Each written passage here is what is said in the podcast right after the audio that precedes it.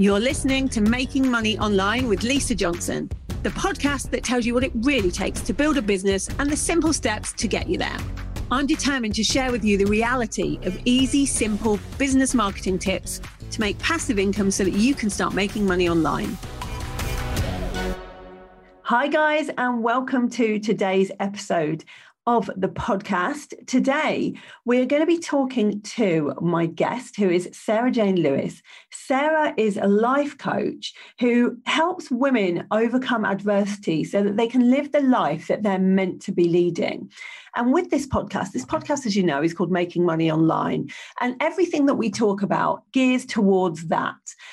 And it's really interesting because quite a lot of people have said, you're interviewing people that have nothing to do with making money online. And it's so funny because it couldn't be further from the truth, because once you heal who, you know, like the things that are going on in your life, and once you start having even an idea of what you want your life to look like and working towards that, that's when you start making money online. So it's actually all really, really important. It's important that we do delve into subjects that are about adversity and that are about the life that you could have, because when people can't see what they could be doing, they don't even think they can make money online, and it changes everything. I know because I've been through it. So I'm really excited to speak to Sarah-Jane Lewis today, because I think there are so many people out there who aren't living the life they were meant to. And I was one of those people that was living a life that I thought, you know, I've just fallen into this life. This is how it is. This is how it has to be. And then decided one day, no, I'm going to completely rewrite my story. And Sarah has done exactly the same thing. So welcome to the podcast, Sarah-Jane. Hi, thank you for having me. No problem. It's good to have you here. I want to go back a little bit with you to the life that you were living before. And at first, you know, you were in a relationship, you were married, and you didn't actually think that you were living the wrong life at that point. What kind of happened to make you think this isn't the life I should be living? This isn't how it's supposed to be. I think it was always there. I always had these moments of, what the hell is going on? Like going to bed crying, waking up dreading for the day ahead, or dreading the weekends to happen because you can't bear the thought of spending like family time together because it's just awful. It's just not fun. Or you spend the end of the weekend feeling more drained than when you started. And I think I went through periods of just numbing everything and pretending everything was okay. And then something would pop up again. You go, oh, it's happened again. Okay, what do I need to do this time to fix it? And I think the pivotal moment was after having baby number 2, I'd lost a baby. There was telltale signs that things weren't right. We weren't communicating. There was no kind of real love or trust in the relationship. And I decided to put myself first. I was very overweight. I was told I was overweight and that I should do something about it. So I did. By your husband? I was Fat Mama Lula. That was nice. Yes, and amongst other words, which was all a joke, you know, as they do. But, you know, words cut deep after a while when they're repeated as well. And I think the pivotal point was, I remember very clearly, August, 2:00 in the morning, finished off my second bottle of red wine, binge watching Mad Men on Netflix, because that moment in the middle of the night when nobody else is awake, you're by yourself, it was just my time. And I thought, I can't keep doing this. I can't keep having the hangovers. I can't keep numbing this pain that is very clearly there that I'm trying to avoid constantly. So I went on this, just started very easily, just eating better, moving my body, and just making time each day for myself. And very quickly, within a few weeks, I felt so much better. My head felt clear. I was losing weight. And people were making comments, especially him. It was like, well, why are you doing that for? Like, why do you need to go out again? Why? Well, it made me more determined, if anything, to prove him wrong, because he was very much expecting me to kind of fall on my ass and just give up. And I was like, no, that's not going to happen. And within a period of 3 to 4 months, I lost 3 stone. I joined a triathlon club. I was going out of the house for training sessions. I was meeting people. And you weren't doing that before, were you? Because you were kind of quite controlled by your partner. So you were just in your house all of the time doing the kid stuff. Yep. So full-time job, working from home, doing the school runs, making sure dinner's on the table, making sure the house is clean and tidy, making sure the bills were paid. I was very much kind of there all the time. So when I started to go out, started to just swim in the evenings, that's all I was doing. There was nothing untoward to it. I was meeting other kind of crazy people that really inspired me, that had these crazy dreams, crazy goals to run Ironmans and swim in the sea and to ride up hills. I was like, that sounds amazing. And it would get me out of the house. So I signed up to do that. I was so like, right, if they can do it, then I certainly can. Yeah. And I went on this whole self-discovery journey of training to do a half Ironman, which absolutely just my other half at the time just didn't like it. It was like, why do you have to do that? What are you doing tonight? Why? And I'd never leave him in a situation where he'd have to do anything when he was home. The washing was done. The kids were in bed. Look, just babysit your own children, please. Well, I just go, when I go out for half an hour, please. And it led to kind of a series of really unfortunate events, which were pretty scary at the time. But I remember very clearly that Christmas, sat around the Christmas dinner table, knowing this was my last Christmas. This was my last Christmas in this house, because a few weeks before, if not a week before, I'd gone to a PT session and walked across a train line and just thought, you know what, if I just stood here, would that matter? Would it matter really? Because I'm putting all this effort, I'm trying my best to be a better wife, trying to look better, trying to be appealing, and still don't feel loved, don't feel valued, don't feel appreciated. So do I really matter? And that for me, I thought, do you know what on earth are you up to? Yeah. If you're having those thoughts. Yeah. And when you look back now, it's really hard when you're in it, because you think it's normal. I've been in a domestic abuse relationship and you feel it's normal. And that actually the reason that they're worried about you going out and the reason they're being controlling is because they care about you. And, you know, this is his way of caring about you. And actually, it's so dangerous because it keeps you away from anybody else and from seeing what's normal out there and how other people behave and how they don't behave. And I think actually that's what men like that, like narcissistic abusers, want. They want you to not realise that actually this is an abnormal situation. But it's very interesting to me how it changes over time. Because when you got married, obviously that wasn't the case. And although when you look back when I look back, huge red flags. I mean, wedding night, the weeks after our wedding, our honeymoon, like I look back now and I'm like, oh my god, you should have run. Like why everything changed literally when we got married. That's quite common. Yeah, I was very much kept from my parents. There was a little bit of a family falling out, as kind of big wedding events, you bring everybody together, everybody has an opinion. And I didn't speak to my mum and dad for about 6 months after getting married because he didn't approve of it.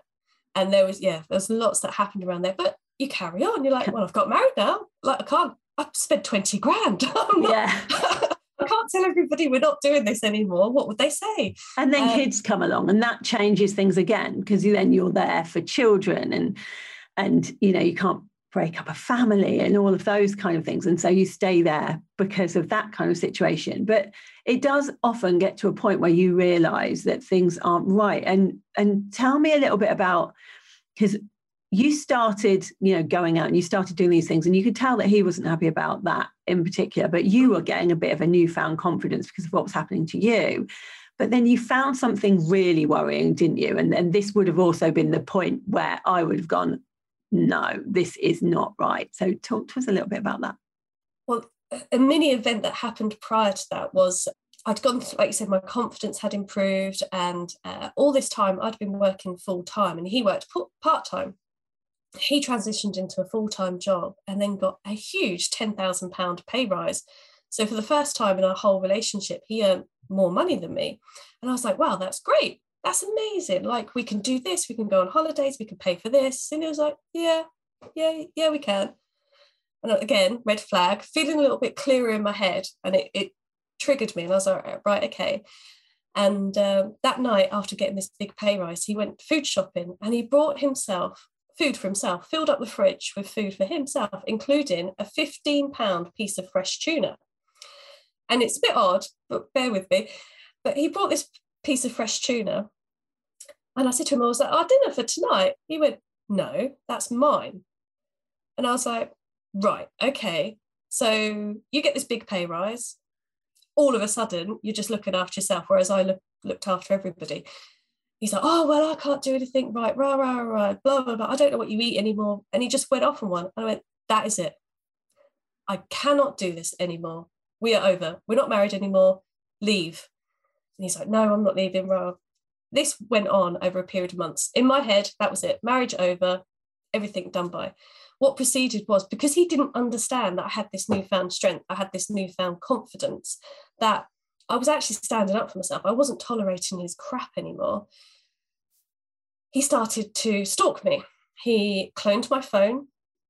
He could see all my emails, my Facebook. He put a tracker on the car. That's terrifying. He put cameras in the house. He knew what I was doing, when I was doing it. And I could see, I knew something wasn't right because he was dropping comments into conversations. I'd be talking to my friend and he would say, you speak to her all the time, don't you? And I'd be like, well, yeah, like she's my mate. Oh, okay. So, and he would drop in something else. And I'd think, how do you know that? Unless he's picked up my phone or read something. And this went on for a little while. And it got to a period where I went to work one day, left the house, purposely left my phone in the office and went for a walk, went to the shops or something like that and brought the kids some iPads. Because if you could imagine, we had two kids. I think Annabelle was 4 or 5 at the time. My youngest was barely 2 and the atmosphere in the house was terrible. And he was using her to talk to me, which I found really disturbing. Oh, look at mummy. Doesn't she look nice today? And she'd be like sat there going, all right, okay. And it was just a weird vibe. So I went and got them these little tablets and some headphones, just so to protect them in this weird environment that we're in at the moment between tuna fish gate and kind of trying to end my marriage, but living in this twilight zone. He picked me up from the train station after I got the train back from Guildford. And I said, oh, I brought these tablets today. He said, I didn't know you did that. And I was like, why would you? Why would you? Like, that was really odd. And I went home and I sat on the sofa and I kid you, I sat frozen for about 6 hours, apart from popping to the local One Stop to top up on wine and booze, because I'd been sober for about 5 or 6 months at this point. And just that comment just triggered me and sent me back into this spiral of, holy moly, I won't swear, what is going on here? I just need to just numb myself. And I sat there for 6 hours, just frozen, just drinking, just numbing out everything. The kids were plugged in. Somehow, I think he put them to bed. And he was like, what's wrong? What's wrong? And I'm like, I can't, like, huge like thoughts going through my head. I feel like I'm being watched no matter what I do. And I thought, if I just sit still and freeze, nothing can happen. Had you worked out at this point that he had cameras everywhere, that he'd put cameras kind of on your phone and all of these kind of things, and that he could see everything you were doing? Or were you just confused? There were signs. I had an Amazon delivery come to the door and I opened up, as you do, comes to the house, I opened it up and didn't realise it was to him. And it was a little box. And I was like looking at it and I was like, okay, put it down. And I thought, something's not quite right with that. It's a very small camera. Why, when you got phones, would you need a camera? Picked it up again and it dawned on me. I was like, this is a spy camera. And my whole world, just remember the blood just rushing out of me. I phoned my friend. I was like, this is what's happening. She's like, right, don't panic. Hide it. Don't give it to him.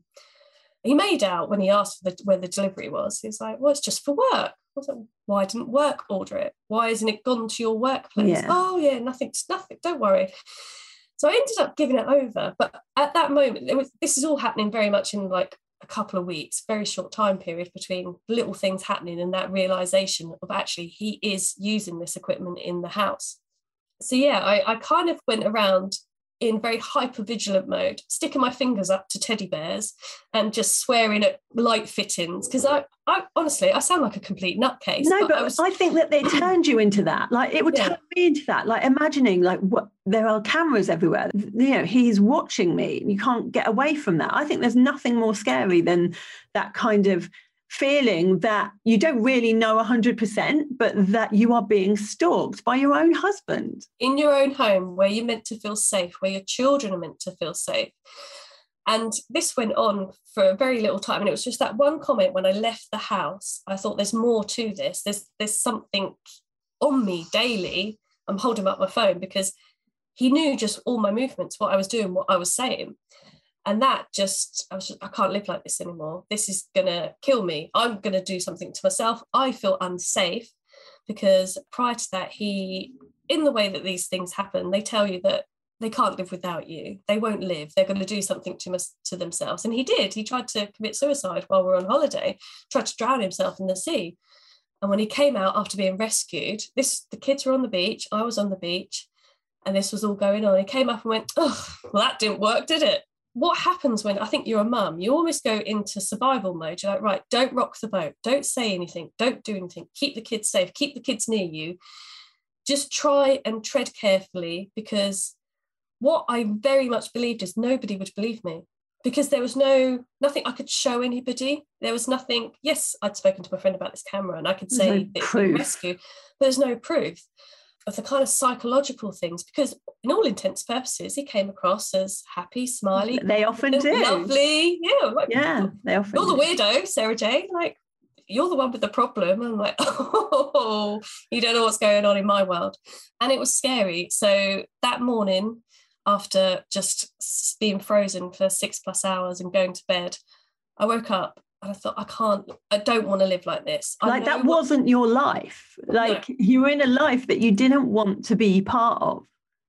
And I felt responsible because I felt like I'd created this life.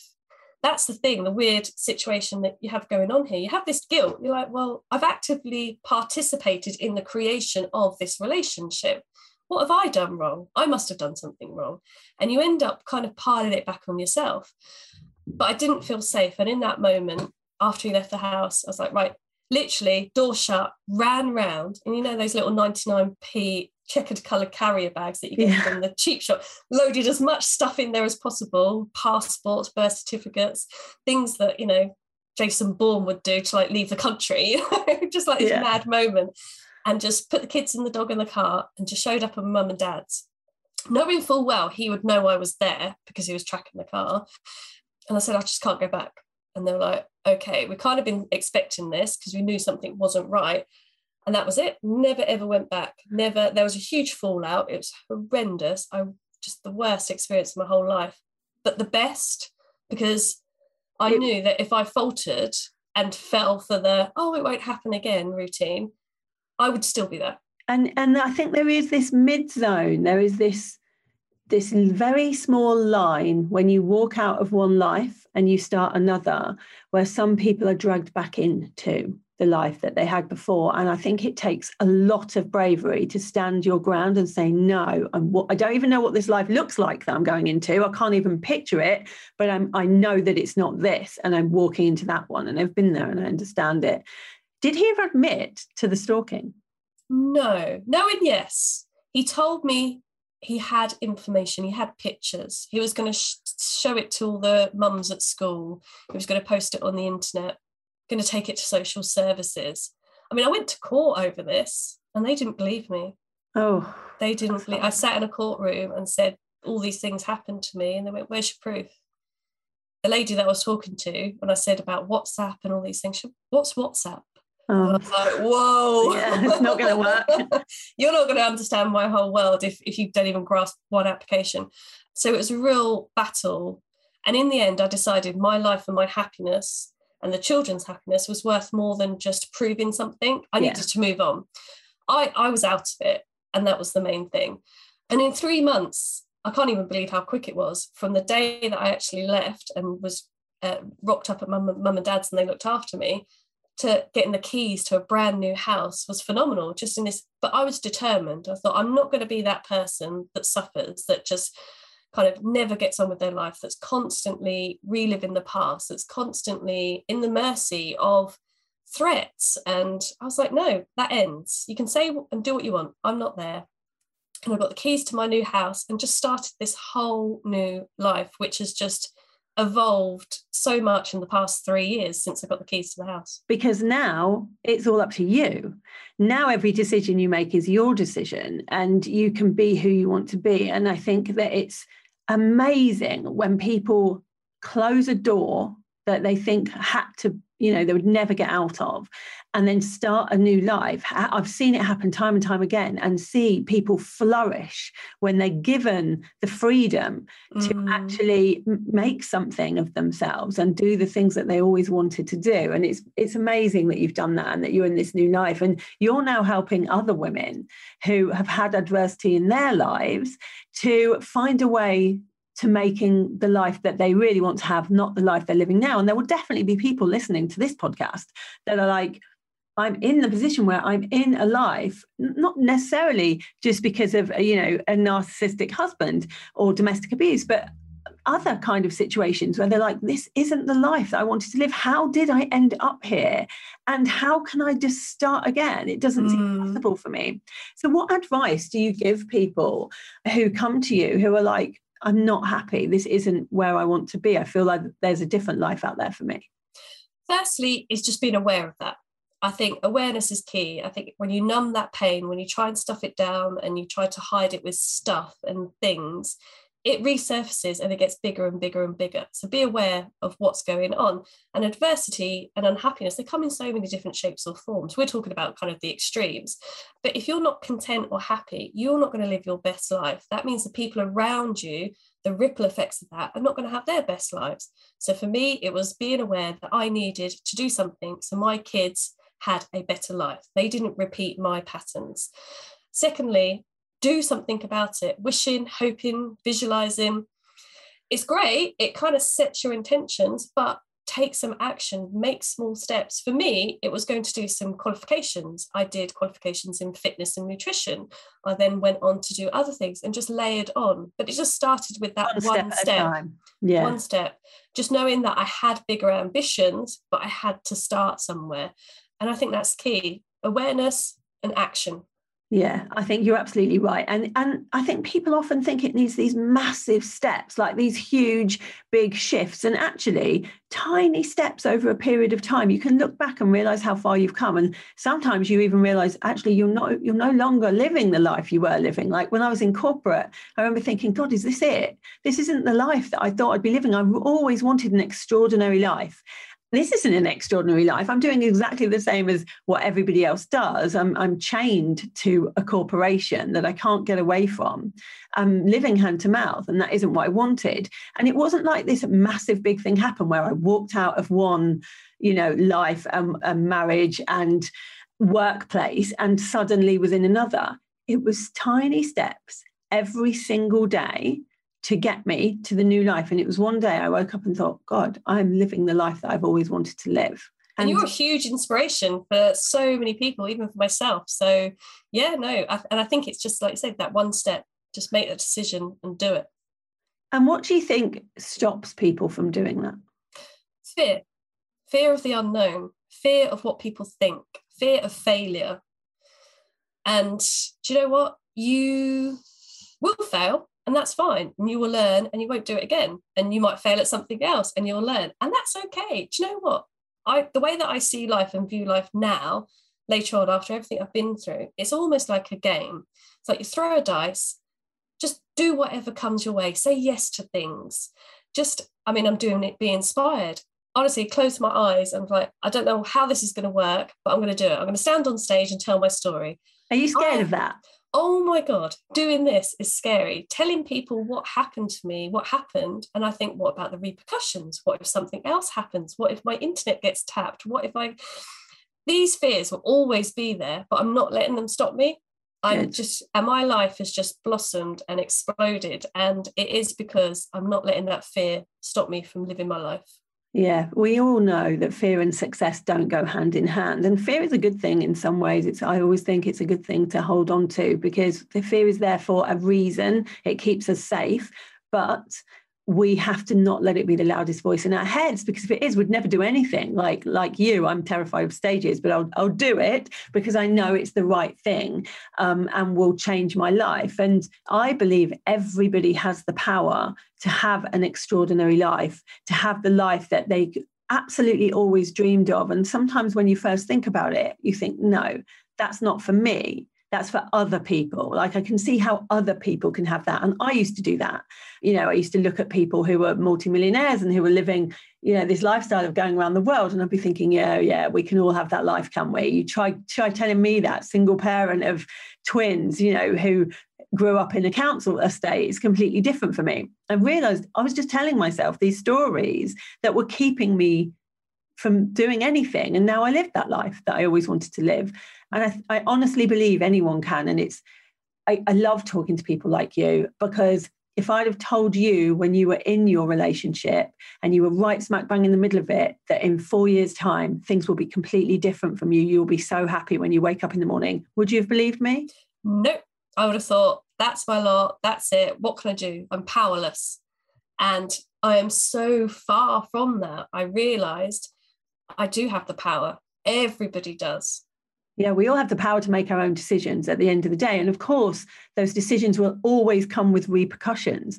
And so it's about weighing up, you know, what's important for you. What is the thing that's important for you? I think life is so short. And I think we get such a small amount of time on this earth that we have to do everything in our power to make sure that every second of it is doing something that we actually want to do. Because if it's not, then we're wasting time, and we don't have time to waste. I saw Steve Jobs once on stage, and he was talking about, I think I saw it on YouTube and it might still be there. He was talking about how the thing that drives him is looking around a room and realizing that in just a short amount of time, all of the people in that room will be gone. He will be gone. And it's so powerful when you think of life as short as it is. That fear doesn't have a place there then. You have to go and do things, because time will run out one day, and you don't want it to be running out before you've done all of the things that you really want to do and living that one extraordinary life that you want. I'm so glad that you are now, and that you're helping other people to do the same thing, because Definitely. That's what it's all about. So thank you. If somebody is like feeling like, I know that I'm not living my potential, I know that this isn't the life I'm supposed to be in, and they want to come and hang out with you and learn from you, where is the best place for them to do that? You can find me at www.sj-lewis, that's lewis.com. You'll find all my information and lots of amazing freebies and a free group called Transform Your Life. Brilliant. And that's what it's about, transforming your life. And we'll put those links in the show notes as well. So guys, you can go straight there and have a look. But please know from me and from Sarah that you can transform your life. We're both living proof of it. There are many people, when you seek them out, that are living proof of this. So if you're not living the life you really want to, now's the time. And if that includes making money online, now's the time for that too. I never thought 5 years ago I would ever be able to make money online, and now I do, and Sarah-Jane Lewis does as well. So, you know, there's time for you, and it's never too late to start to change the things that you want to change in your life. Thanks for being here. Thanks for telling us your story. I know it's one of those stories that's quite vulnerable to tell, because I understand the repercussions of you telling it. And, you know, I'm honoured that you've done that on this podcast. So thank you for being here, and thank you everybody else for listening, and tune in for the next story next week. Thank you. Bye. Thank you for listening to Making Money Online with Lisa Johnson. If you'd like to get hold of my guide to launching, go to lisajohnson.com/launch, and let's get you making money online.